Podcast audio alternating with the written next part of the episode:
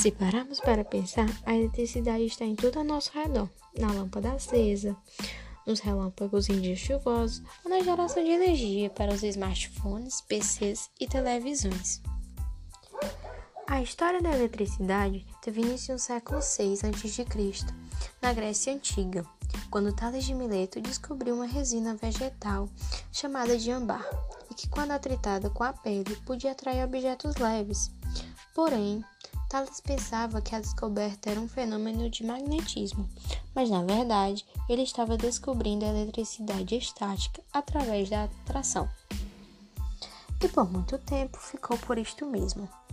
Apenas em 1600, com William Gilbert, que os estudos da eletricidade avançaram. A palavra eletricidade vem dos estudos dele e deriva do latim electrum, mas quem colocou na prática mesmo foi Otto von Guericke. Em 1650, ele criou a primeira máquina eletrostática e ela servia como gerador.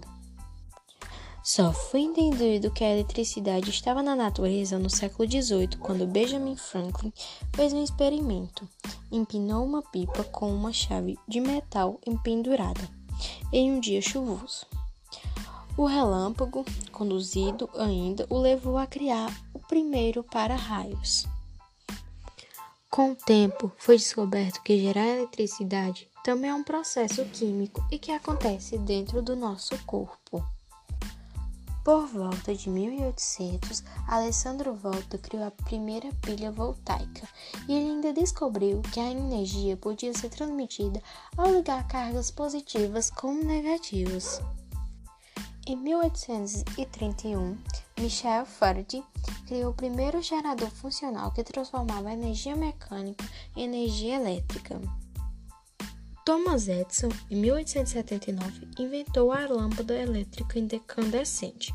A primeira tinha uma haste de carvão envolvida por um bulbo de a vácuo. Porém, essa ficou apenas 45 horas acesas. Para finalizar, destacarei alguns cientistas que também fizeram parte da história da eletricidade. Charles Duffy foi quem começou a estudar e separar os materiais entre condutores e isolantes.